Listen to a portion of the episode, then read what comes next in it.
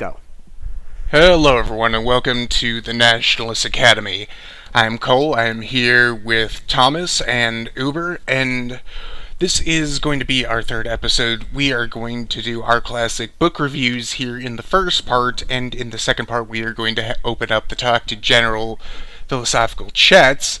I I believed that during this podcast, Uber's wife was going to be with us. She is not, so I picked a particularly short thing. Uber, I believed, pick Notebook once again, and Thomas, you picked a particularly long book, I believe. Uh, yes. It was. you long. picked Crime and Punishment. Yes, but specifically a new translation, which I recommend to everyone. Don't get the Barnes and Noble version; you barely understand it. Get a good translation. Do a little research. You'll appreciate the book much more. All right. Do you want to go first with your review? Why not? All right. So I've read the book before, full disclosure. Um, so this was rereading it with a fresh mind in a new situation in my life. Um, so basically, it's the story of an, a guy who, because of circumstances, ends up dropping out of college in St. Petersburg in the 1860s, which is not a really good time to be a dropout.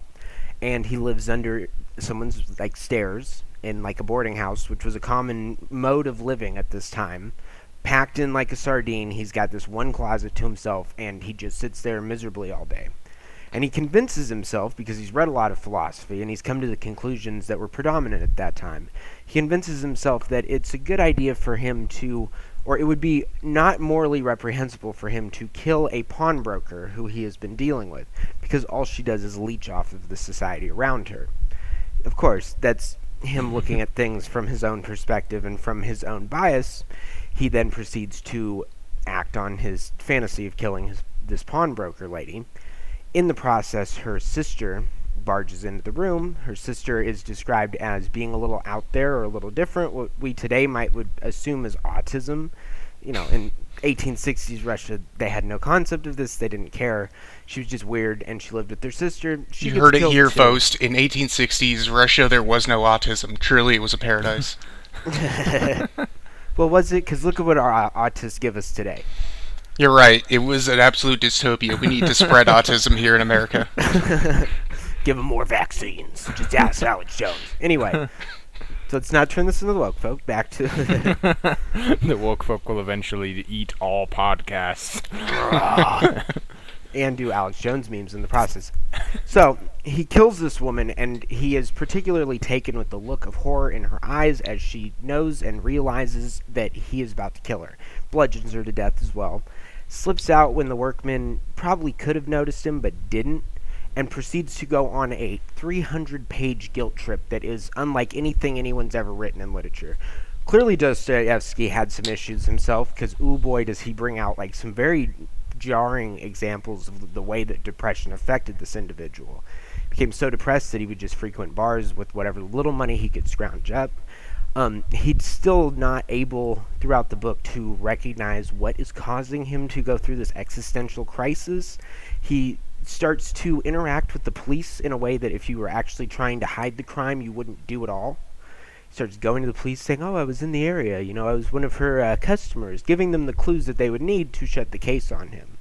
In the process, he befriends one of the investigators as well as he befriends a man who is a former servant of the Russian government who's currently broke and has his daughter prostituting to pay for his wife and young younger daughter while they all live in a house with about 40 Germans that are described in very colorful and upsetting language in that book as someone who descends from them myself. Just saying. If you if that triggers you don't read the book because you'll get very triggered. But it makes sense in the cultural context of the times it makes sense from the character's perspective. It wasn't just wanton. So he befriends the daughter specifically and he ends up falling in love with someone who is i mean even to people who have very loose morality it's reprehensible. This girl who's prostituting herself but what he sees in her is the beauty of her doing this act that defiles her as a person so that she can feed you know sacrificing so that she can feed her family that reminds him of his particular religion because apparently, and it's very clear in Dostoevsky's writing that he was very Christian, but apparently Raskolnikov has that anchoring too. Something about the times and kind of the fatalism of Russia in this era really draws that out of the characters, to say the least. And so when he's in significant peril, he begins to start to walk back towards the light, so to speak. In this process, he ends up basically giving himself to the police after a series of very interesting events, including his very weird friend and his family that come in from Siberia to see him because they think he's still in school. They end up seeing a guy who's depressed laying in a room all day. Um, the friend actually has made a lot of money, so the friend kind of adopts his family, and he's like, okay, goodbye. And then he gets arrested, and he goes to Siberia himself, back to his homeland, I suppose. And the prostitute girl, after her father is killed being run over by a horse, which is not supposed to be funny in the book, but kind of is. He gets run over by a horse because he's too drunk and he can't do anything about it, and he just stands there like a deer in the headlights, which is kind of the character. He dies. She comes out to live beside the prison with the other, like, with the wives of people who are imprisoned in these camps, waiting for him as he becomes very, very aware of the sins of his past and very adamant towards the end of the book about how you know his guilt was what was holding him down, which was obvious the entire book. You killed someone, dude. Of course, of course, you're gonna feel guilty about that. You're not a used to it, and b you're too moral because you think about these things. So if anyone out there is thinking about killing people, don't. You're just gonna give yourself away to the police. Not a good plan and that crime and punishment touches the the thing that r- draws me to that book and the thing that I like about that book is it has both the very human aspect of like the anomie of living in a society that's modernizing and not quite knowing man's place in it and asserting man's place too too far and then being naturally kind of like smacked by reality as well as like the I think the Christian overtones in that book are really really important because they can speak outside of just that particular faith to a kind of like ancestral understanding that we should not do things that harm other people, especially within our own communities, because it's, something that would, if it was done to us, we would feel very horrible about. And that's kind of the interesting, like, overlay of Christianity in this situation. When he starts to return to his faith, he starts to see things from the perspective of the pawnbroker, saying, God, I wouldn't want that to have been me to just get beaten to death by some random bearded guy who stinks, who hasn't washed himself in three months because he's so depressed he just lays in a room all day. so yet again, NEETs, please get out of the house. You're not helping us. Get out of the house, but don't get out to bludgeon people. Yeah, oh god. Especially not the person who's been paying for your rent with the gold watches that you've been pawning off to him. Sounds like a very New York situation, to be honest. a very kosher situation. but but anyways, all right. So what we're like besides the golden rule, what other philo- philosophical concepts do you do you see within like the book and the narrative? Very early in the book, weirdly enough, because he wrote the book before Frederick Nietzsche was really on the scene, he starts talking about a series of conclusions the character is coming to that Nietzsche eventually came to in his work. That this like idea of I am strong, therefore I am entitled to act, the will to power, so to speak and just like which is the same theme actually that came out of the last fiction book that I read, which was uh, Heart of Darkness, which is kind of why I picked them in that order. Was that these people came to this conclusion kind of naturally, the product of like a sp- particular kind of charisma, zeitgeist, if you will, of that time. Not that god awful documentary, but like the actual zeitgeist of the time started leading people towards these conclusions that Nietzsche fleshed out more thoroughly in the coming decades but at the time were just kind of like the scattered thinkings of various academics here and there. He had written papers when he was in college that were actually published because they were quite good about how he felt that he was morally superior to other people because he thought above them, which is very common. If you know a lot of smart people, they all think that, even if they won't admit it. Not necessarily a good thing when you're applying that to direct interpersonal relationships. And I, that's another interesting and relatable aspect of that book, at least for me personally, is you can see Raskolnikov dealing with the fact that he is just a normal human being, and it wears on him quite extensively, more so than it would anyone else because it's dramatized for effect, obviously but a really interesting way of him showing like how man relates to society, especially in that particular society with all that was going on. Just a few years before the book opens, the serfs had been liberated. Like Russia was going through great changes at that time. It seems like it's always going through great changes, especially in modern times. But things were changing in Russia. Russia was turning into a new place, and people were getting left behind, at least emotionally, in that process. Mm-hmm. And that's very true. Uber, you did you did not read a book, but what what are you planning on reading for next week? Oh, uh, I could also do an audiobook. That might make it a little easier for me. It's just that I just started this week, so that was this week was pretty hectic. Welcome but you back to hell. suggested, yeah, right. Mhm. You suggested um I could start picking up essays. Mhm. That that might make it a little easier for me. Any kind of Um, writing is okay for this thing as long as it's you know politically relevant and you know um you know not deep Not is really like is just a hipster. Oriented, Yeah, more it- like Deep is a very hipster way of putting it, but things that you know aren't just shallow. Right. yeah, yeah. Now we're becoming the white nationalist hipsters. hmm I'm glad of hipsters have, have just like things. died as a movement. Oh, Right. not on the West Coast, son. Yeah, I don't know what you're. Doing. They're still there, about. but they're not in the national spotlight anymore. We don't see any more. We we see more people in the the kind of intersectional feminists like applying all these extra labels, but we don't see any more non-political hipsters. Just like the common man being like, "Oh, I listen to to Phish CDs while I play with my chia pet" or something. Oh, Right, they're the ultimate like, expression of apathy within our society, and as things become more dramatically politicized and polarized, I think we'll see less and less of those kind of groups springing up, especially that particular group that wants to live as children still. Well, I mean, that's just that's just the far left in general. I mean, I absolutely love um, Kant's um, his um little.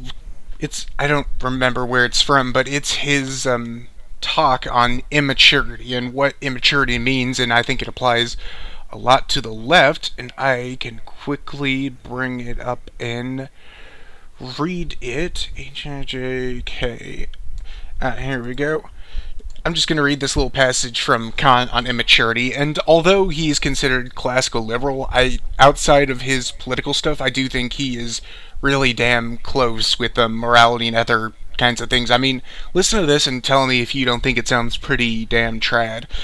Laziness and cowardice are the reasons why so great a proportion of men, long after nature has released them from alien guidance, nonetheless gladly remain in lifelong immaturity, and why it is so easy for others to establish themselves as their guardians. It is so easy to be immature. If I have a book to serve as my understanding, a pastor to serve as my conscience, a physician to determine my diet, and so on, I need not exert myself at all. I need not think. If I, if only I can pay, others will readily undertake the irksome work for me.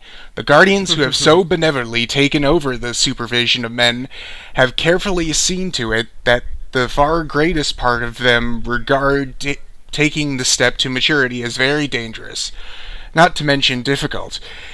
Having first made their domestic livestock dumb, and having certainly made sure that these docile creatures not take a single step without the go cart to which they are harnessed, these guardians then show them the danger that threatens them, should they attempt to walk alone. Now, this danger is not actually so great, for after falling a few times, they would in the end certainly learn to walk. But example of this kind makes men timid, and usually frightens them out of all further attempts. I think this is, you know, very characteristic of, you know, kind of the authoritarian left that we're seeing. I mean, the establishment of the Guardians and purposely warning against, you know, you know, stepping out and becoming, you know, financially successful without relying on their systems of diversity and and public relations and everything like that. Do you agree? Yeah, I mean, it definitely. It when you listen to that, it sounds like a, a just a literal description of of basically the neoliberal establishment. You know that people. I mean, I don't know. It's almost kind of a meme at this point when uh, a lot of people refer to people as sheeple or whatever the fuck. But it's essentially true in people's nature when you think about it. Like most people, if they have their their needs taken care of, for the most part, they're pretty content to leave things as they are, even if they're not for the ultimate long-term good, or even more subtly, like they uh, their ultimate philosophical or ideological good, like the uh, a more I don't know cultural good. Their fulfillment especially. of their duty Right, as a categorical representative of their personhood. and all that sort of thing. Exactly. In a hedonist society where you set up all you need is bread and circuses, keep people entertained and fed well, and you basically have all their problems, you know, all their problems pushed aside in their minds.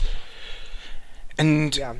The And if we have nothing else- yeah, and if if we have nothing else, I think we should go on to my thing. Now, what I did is again, I thought Uber's wife was going to be here, so I put I picked a particularly short kind of essay thing, and I looked into specifically Falangism. I looked into the um, the Spanish version of fascism, and it's I. It is still fascism, but it's interesting to note that um, that they were trying to distance themselves from the fascist movement at the same time. Reading their 26-point manifesto of the Spanish Falange, which means phalanx in you know Spanish, they they are in particular trying to distance themselves from fascism while at the same time they are trying to reject Marxism and also appease like these very same like promises that the Marxists are promising. So there's only 26 points and I think we could go into them and I'm going to actually read them out quickly and there's a few points that I think we can discuss. I mean, we're going to agree with the majority of this for Spain. It's specifically tailored for Spain. But one of one of the um, concepts that needs to be understand with this is their idea of syndicalism. Now, in in Marxist um, theory, when the proletariat sees the means of productions and establish a dictatorship of the proletariat, the idea is that all the proletariat, all the workers, they form a state, and then that state becomes state socialist and you know, organizes the workers to work the various mach- um, machines and fields and everything like that. In syndicalist um, economics, instead of the fascist system where it's corporations and companies going before a fascist council to determine whether it's economically economically benefit to um, the state or not, in syndicalist economics, they basically have um, these trade unions. They have what they describe as vertical trade unions. So all of the um, all the tailors are in a guild. They're in a, a syndicate that deals with the government. You know, in the same way that corporations deal with the government in the Italian fascist state, to try to seize the means of production without at the same time having this state run socialist program. So like I said, it, it's not quite a synthesis between fascism and Marxism because I mean that's just complete dialectic nonsense. Yeah, it's it's it's dialectic nonsense, but at the same time, it's taking fascism and saying how could we compromise to appease the country? Because earlier they were in a anarchist civil war and that you can definitely see the influence of them trying to overcome that civil war not just through dominance but through a bit of compromise as well so any of these points um, any of us can just stop and say we would like to say something about it disagree or anything like that so i'm just going to quickly go through them. So basically, for the first three, it's it's basically just for Spain and for I mean not the first three, the first five, just basically for Spain, and a few choice quotes in them are from points one and points one, two, and five that I'm gonna go through I'm, I'm just going to read point one in its entirety to get the gist. We believe in the supreme reality of Spain. The strengthening, elevating, and magnifying of this reality is the urgent collective goal of all Spaniards. Individual, group, and class interests must inexe- inexorably. I can't pronounce that word. Inexorably Inexorably. give way in order to achieve this goal. And uh, a single sentence from the second point is Spain has a single destiny in the world. Every conspiracy against this common unity is repulsive. Any kind of separatism is a crime from which we shall not pardon. And finally, from the fifth point, it's it's um Spain must aspire to become a great maritime power for reasons both defense and commerce. We demand for the fatherland equal status with others in maritime power and area of roots. Just from, I gave you those excerpts of the first five points to give the kind of um, general. I'm going to do this for each of the sections, but just to give the general, you know, overview of this. And this is specifically for Spain, but we can already see like the kind of inklings this idea of they are taking the fascist idea of um, you know group and class interest and trying to focus them towards this national goal. And that's Right. what that's what the syndicalist economics is. It's basically trying to say we don't want companies and corporations. We want more workers control of the means of production but we don't want full on marxism because marxism is absolutely aids It's just Right. retarded. In fact, you see the evidence of syndicalism's popularity in Europe still in the institutions of certain European countries, like in France, where there's a, a labor union and then there's an owners union, and th- they discuss with one another as a way to kind of stave off tensions between these groups. Just something Mhm. I wanted to point out. It's an interesting parallel, the way Mhm. these things affect history. Mhm. And that's and that's also true. And I can also see uh, quite a lot of merit in it, especially with um, guilds that involve some kind of skills. Like, for example, a the way that I think our doctors are set up here in America. I believe we have kind of like a a doctrinal council council dictating what um. It's not the way hospitals are run, but I think it's talking about medical practices. I believe. Uh, correct me if I'm wrong, but I think there's some kind of. I think that's correct. It's like there's this sort of union, and it sets sort of like And it's not just bureaucrats; it's actual doctors that have, you know, Right, proven it's their actual excellence. doctors, and it's like if you you have to follow this certain set of standards in order to get and maintain your license to practice. Well, what doctors are really you- worried about is being like they they are Right, it's sued malpractice viciously by shit. lawyers who make so it's like if it. you don't want to follow that code, then you're going to be stripped of your fucking license. Right. Mhm. thrown to the wolves. It's kind of the same with um what ah fuck I just had it in my head. Uh, never mind. But there's another there's another industry that operates almost exactly. Oh, lawyers. Yeah. Operates almost exactly. Ah, that yeah, I think so. too. and that's why they hate each other because they're so The similar. bar and so forth.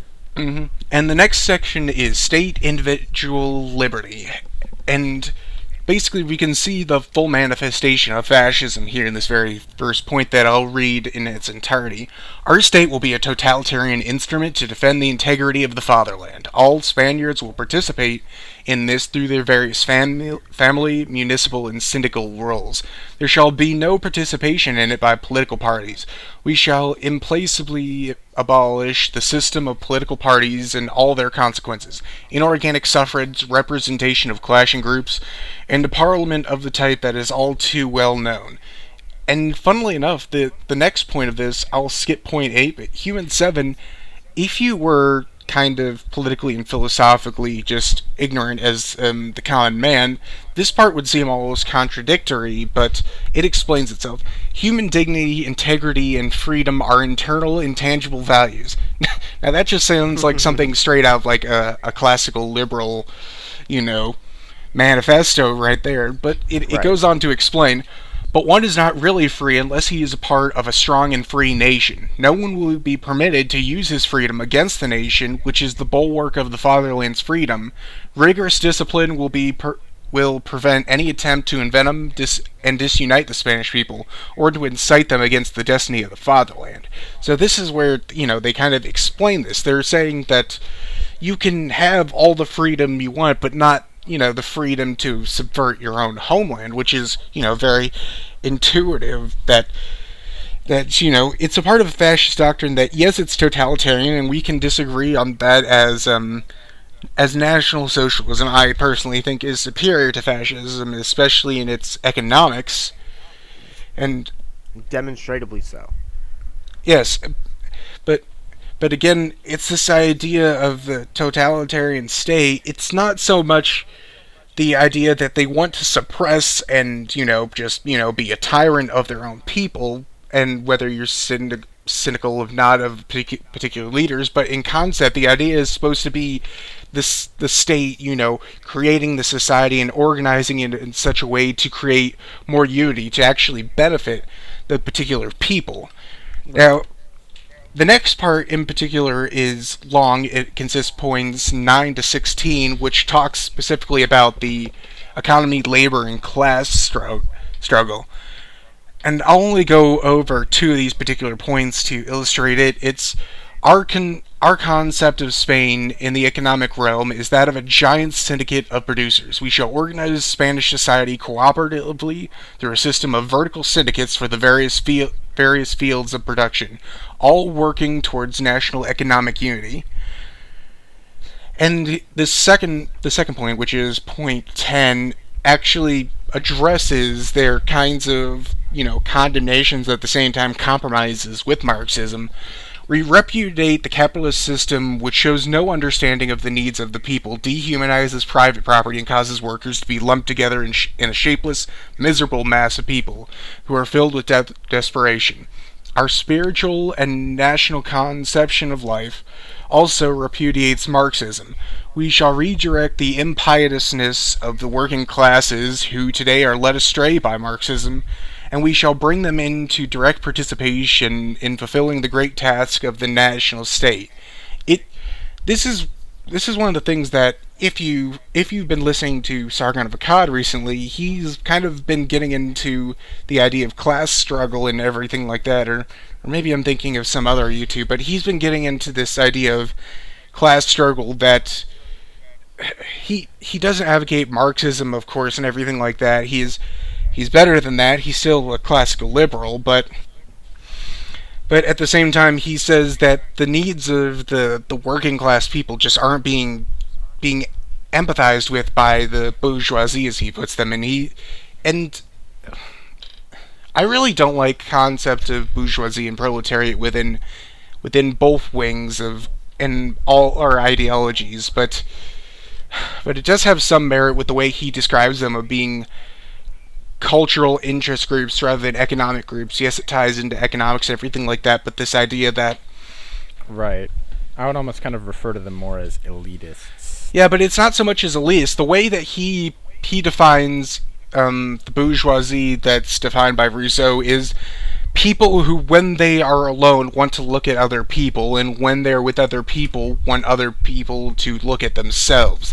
They are those who want to look at others and be looked at in return. They're they're the people who do everything for status. They want to seem to be empathetic and and oh, and virtuous and you know virtue signal to others, and in return they want to see the virtue signals you know being sent back to them as well. And we can kind of see this compromising in this point 10. They say, yes, there is a problem with the working class and having exploitation from capitalism and everything like that.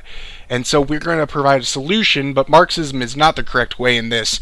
And while I don't agree, I think it's it's definitely an interesting system to conceive conceive of. Um, I'm I'm going to cons- I'm going to skip over the next um, few points because they all concern land. It's it's it's very Marxist, but it's a part of the benign parts of the Communist Manifesto of um, trying to you know um, the next um, the next few parts all the way to 22. They basically are about farmers and farming, about um, for example, point 19, our program of social reforms in the field of agriculture will be achieved by redistributing arable land in such a way to revive family farms and give energetic encouragement to the syndicalization of farm labor.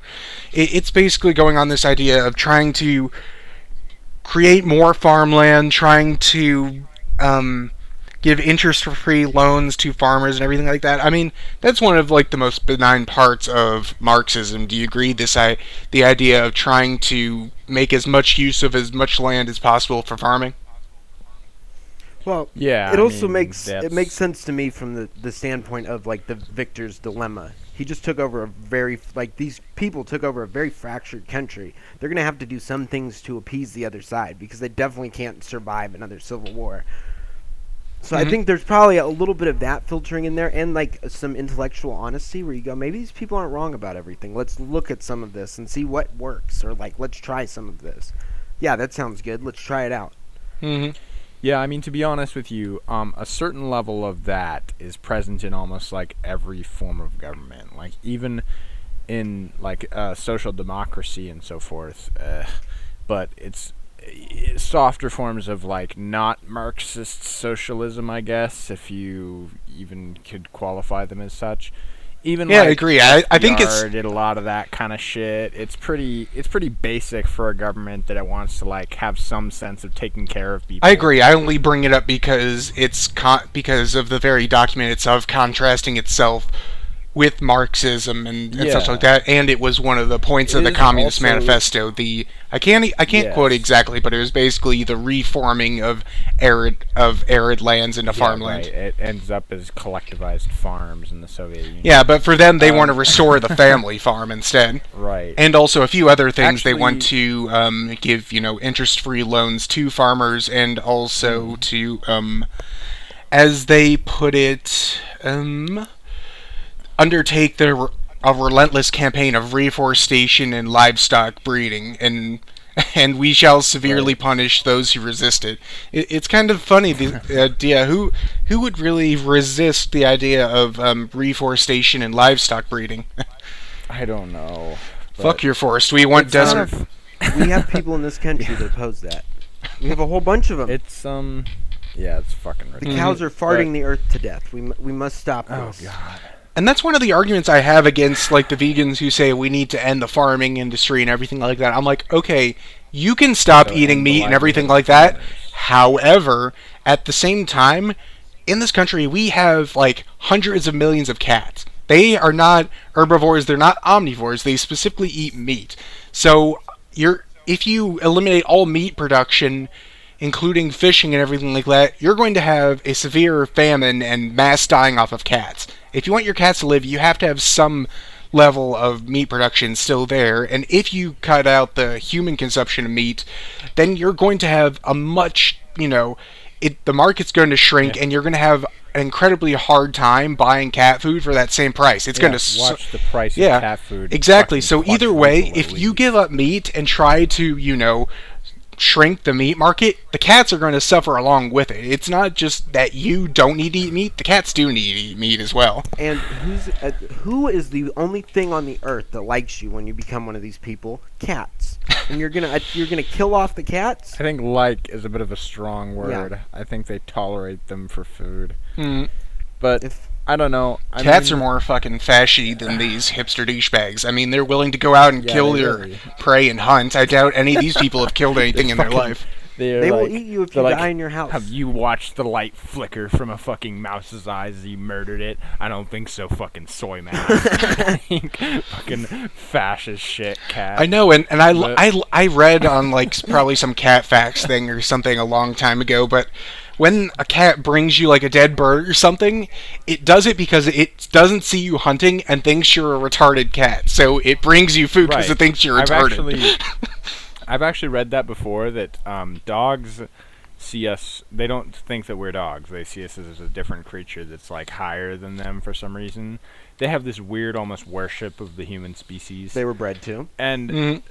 They were Huh? bred to feel that way about Yes, us. Yes, they were bred to feel that way about us. But cats are not really like domesticated in the same sense that dogs are. They're like more like tamed in a way. So cats don't see us as some kind of gods or masters. They see us as like big, hairless, really bad cats. they just think that we're cats that are bad at being cats. in a way, That's in a way, they their relationship kind of embodies like what the anarcho-capitalists want. They literally only associate with us for mutual gain, and outside of that, there's no love or unity in between us. No, there's no actual like affection or whatever. I mean, in, in the other direction, anyways. I don't know. Mhm. Sometimes People some cats, cats, I guess, some but- specific instances of cats actually do care, but they're a rare I breed. guess. But it's not. not but it's not in people like. principle like the dog-human relationship. It's in circumstantial. Right. It, it develops over time with the dog. It's a survival mechanism. The dog understands very quickly that oh, I need to suck up to this creature. But insofar as um, like, I don't know, um, like farming benefits and so forth. Like, yeah, that's pretty um actually common amongst different forms of government. But there's another interesting thing I wanted to mention on that topic, I guess, since we started talking about that, and you said it was interesting because of the uh, sort of take from basic Marxism or Aqueducts. We need to set up Or- or- aqueducts across the United States, above ground Roman aqueducts. Yeah. Yes, I agree absolutely. But um, it's also interesting to bring up because if you, and this is a great example of this specifically, if you actually read the fascist literature, like the the um, programs and the books and so forth, where they explain their their programs and what they're doing and why they're doing it, like it really kind of seems like they actually care about taking care of people. So I Mhm. mean, hmm. Weird. But fascism is only bad, right? Mhm. Boy, vey, don't forget about the six gorillion. I would argue that the worst fasci country in in like um, World War II was That's true. Japan. I mean, Oof, yeah. I mean, kind of harsh. I mean, yeah, Jap- like the Asians have a tendency to be very, you know, cruel to one each to one another, and their imperialism was genuine imperialism. It was pretty- Fascism it was in. Italy had the excuse of trying to restore the glory of the Roman Empire. The fascism of Spain was to restore unity within Spain and reestablish themselves as a as a maritime power in I the mean, world. honestly- but with Japanese imperialism, it is very much fuck you other Asian people. Japan is best. This us. be This us now. This us. Well, and it was also like, fuck you, Europe. Look what we Germany- can do better. Because Germany really gets a lot of uh, fucking bad flack that they don't deserve. Because if you think about it, like um, they didn't really do anything other than reassert reassert the historical territorial claims, and other than um, annexing all of Czechoslovakia.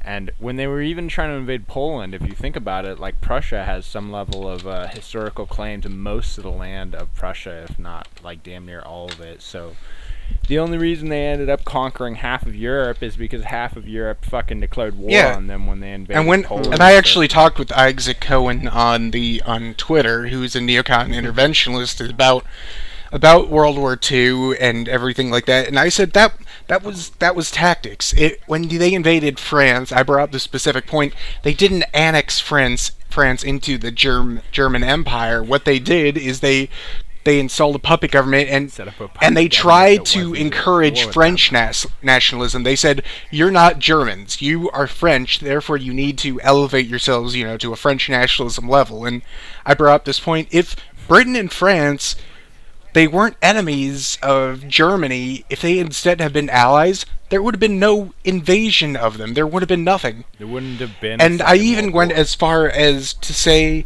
if the Axis had won World War II, the UK would still be the UK, France would still be France, and at the very most, Germany would have signed a um, signed some kind of treaty that set up um, maybe like German military outposts along like the English Channel in key places. They wouldn't have full on like took over yeah, Can Britain. you imagine?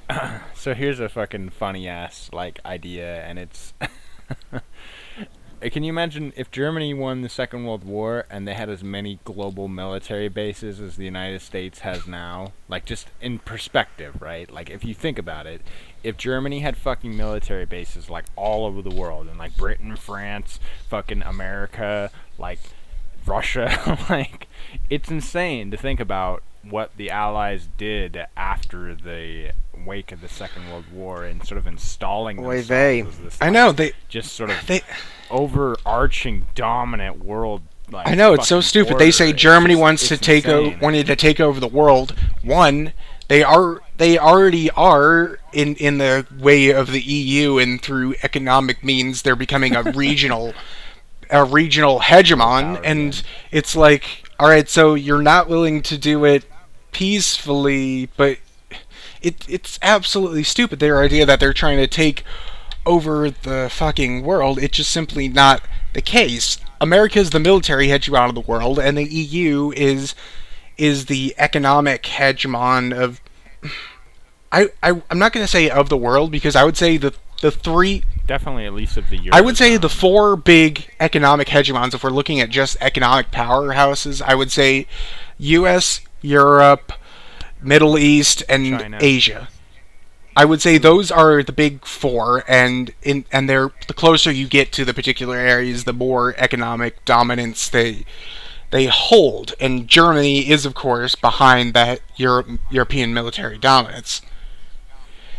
I mean, not military, economic dominance. But, anyways, back to the back to the um, the doctrine. I it's just really short. There's only a few points left.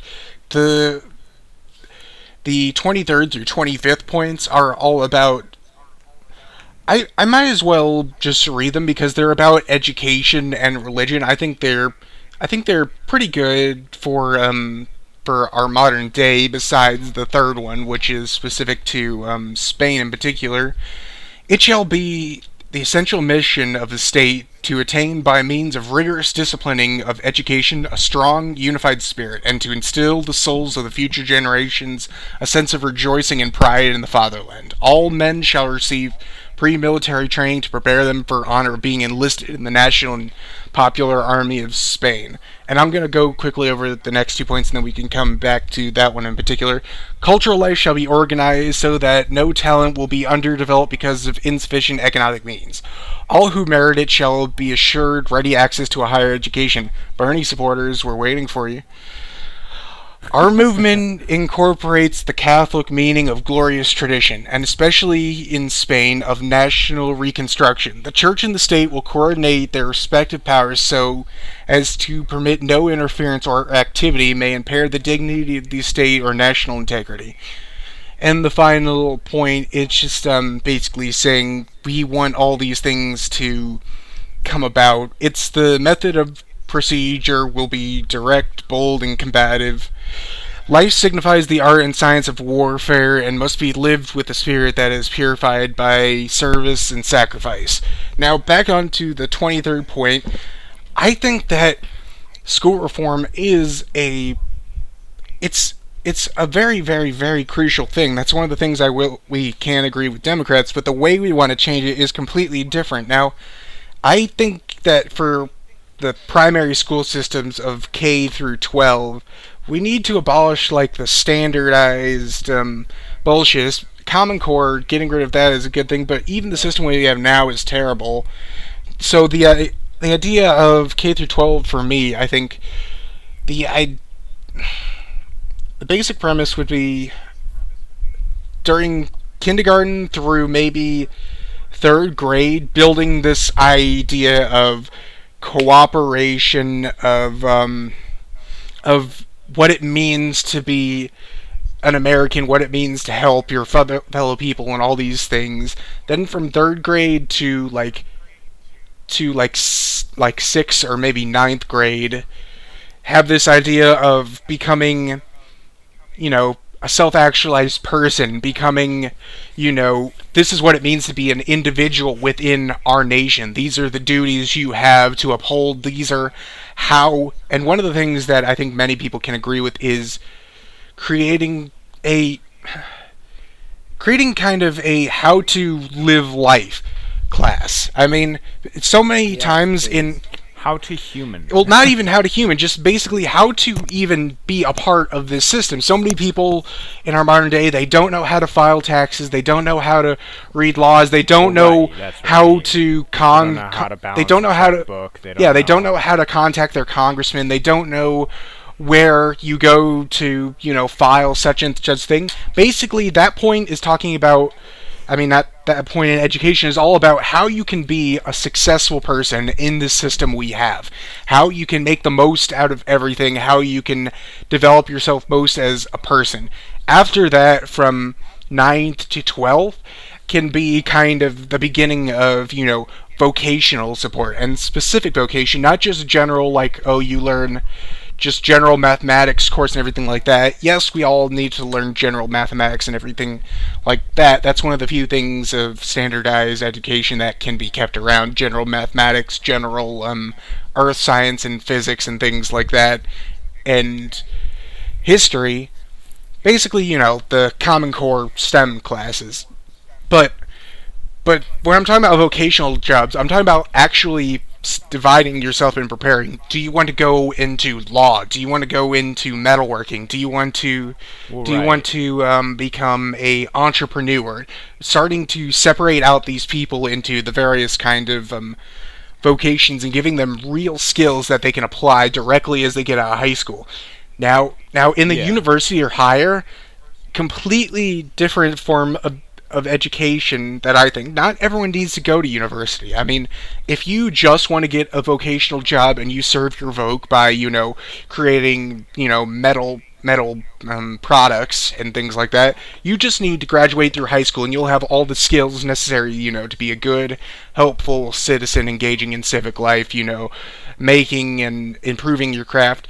But for the university and higher, of course, law students and things will go there, but I want to restore the um, the Greek and Roman academy method. I lo- I lo- love the traditional the, the traditional structure of this is the master and any any in back in the day anyone who wanted to they could come and listen. And the people who thrived there were the people who could give feedback and actually talk and actually produce a a discourse that both the master and the student learn something but the student often learns more than it. That it's almost like an open apprenticeship that whatever the master is doing or teaching about the people there they contribute to the bettering of that specific trade such as if if the example was history like the stu- like the teacher can be lecturing and talking about you know the the traditions and tales and heritages of of the past and everything like that and the student can bring up a valid point about um about a historical, you know, event happening, not happening, looking at it in this different way, and the and the teacher validates that by giving legitimacy or a genuine criticism, and both the student and the teacher improve from such a discourse. Now, what do you think of this general breakdown? Um, actually, Um, yeah. I'll Go ahead, jump Tommy, in. and I, I totally agree with you both. Yes, we need to be realistic. There are European countries like Germany and Switzerland that already do this, and we did take their original education model. If anyone is aware of that, it is the Prussian educational model that we continue to destroy the, to this day. Kindergarten um, isn't German. Yeah, I know. Seriously, I've had to argue that with people who are like, "No, it's not from Prussia." Like, okay, I'm not going to yeah, argue it's with you. fucking German. The Germans invented the welfare state. Yeah. like a hundred years before we did. Thanks, Bismarck. And it was way better. Yeah. yeah. Well, Well, yeah, but and so yes, we need to be with especially with primary education. We need to be like making kids think about what is it that you actually want to do. What are you good at? Having that institutional support that pushes them towards their goal, even when they drag their feet because they're children, and that's what children do. Instead of having parents that just go, okay, fuck it, download Snapchat and be a whore. That's fine. I don't care. Also, w- when it comes to college, yes, Uh, to suggest that we need to tell our children for their entire life that they need to go get this piece of paper and go into, in a lot of cases, crippling debt to get this piece of paper that doesn't necessarily really improve their lives, especially with the state that these institutions are in today, unless they are actively working to improve their lives outside of it. They really don't grow from this experience, and if anything, they just get more and more indoctrinated into some very bizarre and toxic worldviews that we're seeing come to fruition now. So I, totally agree with you. I actually really do like the ancient Greek method. Good luck finding people that'll do it for free. Maybe that would change the demographic significantly of college professors. Just saying. I, I don't think I don't think it has to be for free. I think it can be people men of renown will make themselves known within any within any system and thus such people the in the universities could attract them by you know financial means of giving lectures of working in their laboratories etc and in order to bolster that particular funding people naturally want to you know, make connections and also learn from them and, you know, say become an assistant in that laboratory to that particular well renowned scientist and things like that. You just validated some old dude at a community college hardcore dude. Good job.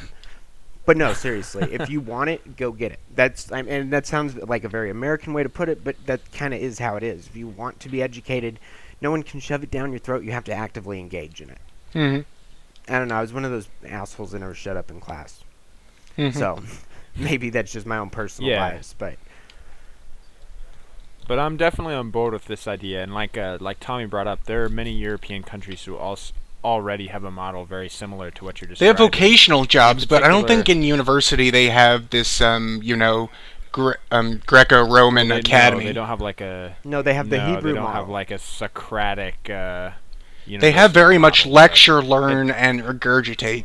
And at the very, very minimum, they have some applied stuff like, okay, here's a problem that you need to apply all the principle of use learn. That's a step above, but it's not totally up up on the point of discourse. And I think what could definitely help in removing the indoctrination part of universities is this idea of discourse. That's not so much that the university lecturer, the master, is speaking down to the student that he needs to accept everything he he hears and he needs to you know just regurgitate it back on a test it's this idea that the master provides the general outline of you know this particular mastery or specialization, but the discourse between him and the students actually is what provides the real true amount of learning. Because the master learns a criticism, whether legitimate or not legitimate, of a particular point or aspect, and the student learns why that particular criticism is wrong or right. If he's wrong, he can learn why he's wrong. If he's right, he actually shows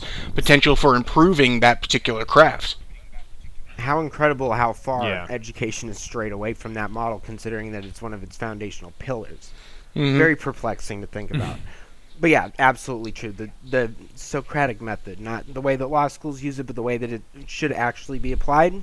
If you ever read like any of Plato's works where he's talking about Socrates just kind of bancing people, Mhm. seems to be a very effective way to get to people and something that's enjoyable. Socrates is the original. I, I tried to Yeah. get I tried to get my mom to read um you know Lyceum and the Republic and everything like that and she and she just she didn't want to finish it because she just said Socrates was a jerk and didn't make sense. That's not an argument. He was doing that on purpose. That was how he got people's attention. I know. I know. It's one of those things you're like, okay, mom. hmm Sorry. Wink, wink. Ah, family. Yeah, I gave up years ago trying to even tell them what I'm thinking about. Fucking just like, boomers, what are man. You talking about? I gave my father a book on all the all the wrongdoings the Clintons did while in office and and the next day he just gave it back to me and he said, "Yeah, I know about all this stuff." yeah, it's crazy. It's like, well, then fucking do something about it, nigga. Though I have known some boomers to start waking up right about now, which is interesting. Seeing that shift in them, I'm like, whoa. Late is the hour in which the Saxon began to No hate. kidding. 50 years late. Boomer nationalism. Oh, I fucking love that Twitter. They're amazing. Oh. Fucking Yeah, Bill Mitchell. satisfying. Whenever I see his name, I think I think Machiavelli, ah. but he's not like Machiavelli, Machiavelli in any way. Oh, he's not. Machiavelli would fucking. What always blows me away about the boomer generation's particular criticism of ours, though, is they always criticize us for the way we were raised and how that shaped us into human beings. Like, who are the people raising us? Hmm. Let's think about this one. I mean, Uh, oh, it was you. That's right. So you were the one who argued for the participation trophy, and now you're the one complaining about it. hmm Hmm. I wonder why our country's so Hmm. destroyed now. Thanks. hmm. It does make one wonder. Another salient feature I've noticed when I communicate with leftists is they feel very similar about boomers as we do. Yeah, actually, I think boomers are probably the uh, most universally hated group because they're hated by both leftists and, uh, like, the dissident right for oddly opposite reasons. Like, the leftists are like, God, I can't wait for all these old people who are way too racist to die. And we're like, God, I can't wait for all these old people who aren't racist enough to die. like, it's the same thing, just fucking opposite. Black people smell terrible, but they should have all the same rights as us, and you shouldn't criticize them. Yeah. I'm not I'm not really a fan of illegal Mexican people, but you know, they got their papers it's fine. It's like, well then fucking why don't Yeah, you just, just- stop giving a shit? Like yeah, that job that you own uh, up paid to your for college racism. with, working part time. Um, hmm, who works in those jobs now? Oh, yeah, they yeah, do. or that job doesn't fucking exist Huh, anymore. that too. This is kind of related, but I I really don't like the idea of pensions and fucking insurance. Now, Ugh. Just in general or like no, for a in in principle, I I guess these are kind of separate things, but they're they're related for the same point of, of boomers and retiring. but I'll go into I fucking hate insurance. It's the biggest fucking scam to me. I, I got a minor in economics. I know all the economics behind it. I know all about the utility curves and the idea of people in general will be more happy with the safety net and everything like that. But but no, I put it down to this in principle. The insurance companies are there to make money. They're there doing something with a particular profit. All the money going into them, they want that money to be greater than what they're giving out. And that goes for that goes for, you know, everyone in principle. The general idea is when some people suffer, all the others pay into pay into it and, you know, they get their benefits and but at the same fucking time, I look at this and I'm like, okay, if I am the only one who exists, and the insurance company is, you know, the only insurance company. If I am paying money into it, I am never going to get the same amount of money I put in that I get out. It, it, it, it seems like all the money that's put in, it would be better put into like an investment. That, that would be the optimal thing, or at least a savings. Hell, even if you spent that extra money that you would spend on insurance money, just like investing in things like maintenance in in in, in instead of paying monthly insurance take that take that monthly insurance and go go hire your mechanic friend to just take a look over for your car. See if he sees any problems developing. See if you can fix any kind of cracks or leaks or anything like that. Have a contractor come look at your plumbing. It seems like you could do so much more with the money that you're putting into insurance that would actually help both yourself and the economy at large than the insurance themselves. And that's just super um super um super manifest in the social security policy where this idea that the next generation will put in more money than you to pay you off it's like no that you shouldn't rely on the next generation to pay for yourself. Pay for your own thing. Put it in a fucking retirement investment account or something. Put it into a kind of business that'll last and keep giving you money into your retirement. And this goes for pensions too. I don't li- like this idea of you retire and you you stop working. That's the time when you relax until you die. No, you don't have to do a vigorous job. As you get older, that's kind of the time where you grow out of these labor intensive jobs. I mean, when you're old, you can still do very many things. It's there are probably some very many ad campaigns where we can still help too and things like that, but you're old. You can write books. You can contribute to arts. You can become teachers. You can do all these other. Yeah, that's what I was gonna say. Is like, why don't we have the older generation, like teaching and training and passing their wisdom on down to the to the youngest. Generation. Yeah, and that's very much true. And it's and I... people can come up with the criticism that when you're older, you get dementia, and Alzheimer's, and everything like that. I'm, that's a minority in in old people. The vast majority of old people, they are they are completely competent for their, you know, for their general eight um general um demographic, I guess is the right word for their general demographic. They can they can still produce. They can still just because they aren't as, you know, um like sharp in their physical, you know, dexterity and they can't be as physically, you know, physically um, fit as they were in their youth, they still have a lot they could contribute to both the society and not even in an economic way, in a very, you know, fulfillment of duty kind of way, with teaching the next generation, with with them um, working at like a um at a um what's the public version of the YMCA? YMCA is a public company. What's like a community center? Is that the right word? Like a community yeah, center, like you know, like yeah organizing sports and everything like that, they can still contribute so much, yet they throw all their money into insurance, into social security, into all these things of hoping that someone else will pay off their bills. That's why I just hate insurance as, as a concept. Right. It's a historical aberration and a market inefficiency that found a niche for itself by creating a set of lobbyists that's very good at walling them off from the effects of normal economic process, in my humble opinion.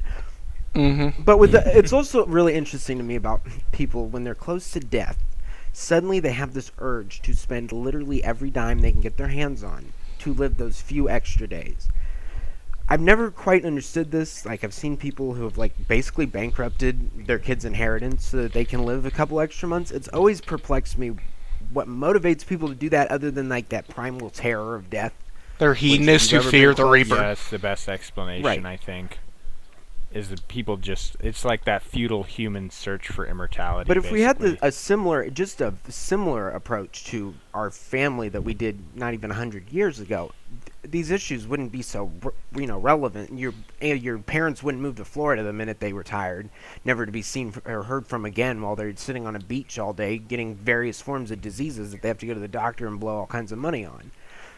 And then the way that system's set up is just oh, that's an abomination of l- both the interactions of the law and corporations that have become very, very powerful in manipulating the law, and lawyers who really like making money and will manipulate the law without really any honor, despite what the you know the bar makes you think they do. hmm And I, I, I, I Yeah. understand. I understand the legal system, but I don't like the the principle that they've set up where previous court rulings hold more weight than the law. The when lawyer in you know lawyer lawyer yes. school law school the precedent it's- system, the British legal system, Right. when what you learn the in law the you know law school it's learning about all these previous mandates and all these previous um not so much laws Yeah, one yeah, judge makes a ruling once, and so it has to rule over the fates of millions. Yeah, it's m- so much that they don't want to overturn and question their own kind of, you know, dogmatic narrative that they push that the courts are justice, therefore we don't want to contradict ourselves. It's so much that no, if you made a mistake, the law should supersede it. But they, they prefer their own personal rulings within the court system over the actual law itself. Like that recent thing saying that the Muslim ban was unconstitutional. It just, it's like, Right. Despite the fact that precedent actually it clearly There's- says that's yeah, not precedent true. actually Yeah. clearly shows that that's not. Yeah, I the know. fact that even the country from which we base most of this off of, the earliest court cases that law students read coming out of England from the 1200s, for whatever reason, we still pay attention to that, but nothing else about history. Interesting. But why are we? They're not even sourcing this material anymore. They've even moved beyond it. Right, they don't give a fuck Their about it. Their common law They're is much moving on. weaker than ours. Every other common law country is it's very different than the way we particularly enforce the tyranny of j- dead judges. Mhm. He never even talks about dead white men. Well, there's some dead white men that actually do still have an effect. judges Sure wasn't any white. alliance issues. Well, yeah. yeah, Yeah, starting with right, Cardozo, yeah. not so white anymore. Ginsburg is the whitest Only real judge. dorks will get that. Jesus Christ. But Uh, ugh. It's just it's all fucked. But yeah, what you're describing, like this idea of like, yeah, everybody can just they'll maintain their cars properly and you know save up for their retirement. It's like that would require people to have personal exactly, and that's where responsibility. That that's where that, would previous school model of what I said. That's why the largest brain. range of education. I think I said. Um, I think what did I say six through through 12th. I think I said 6 through 12th is all about, you know, becoming that that self-actualized person about figuring out how you can achieve in this system, how you can get the things you want, how you can, you know, yes, self-defense is part of that and there would be gun clubs and things like that, but but assert yourself in a way that a businessman asserts himself, the way that he pushes himself into a market that if he wants something done, he doesn't wait for it to come to him. He doesn't expect others to do it.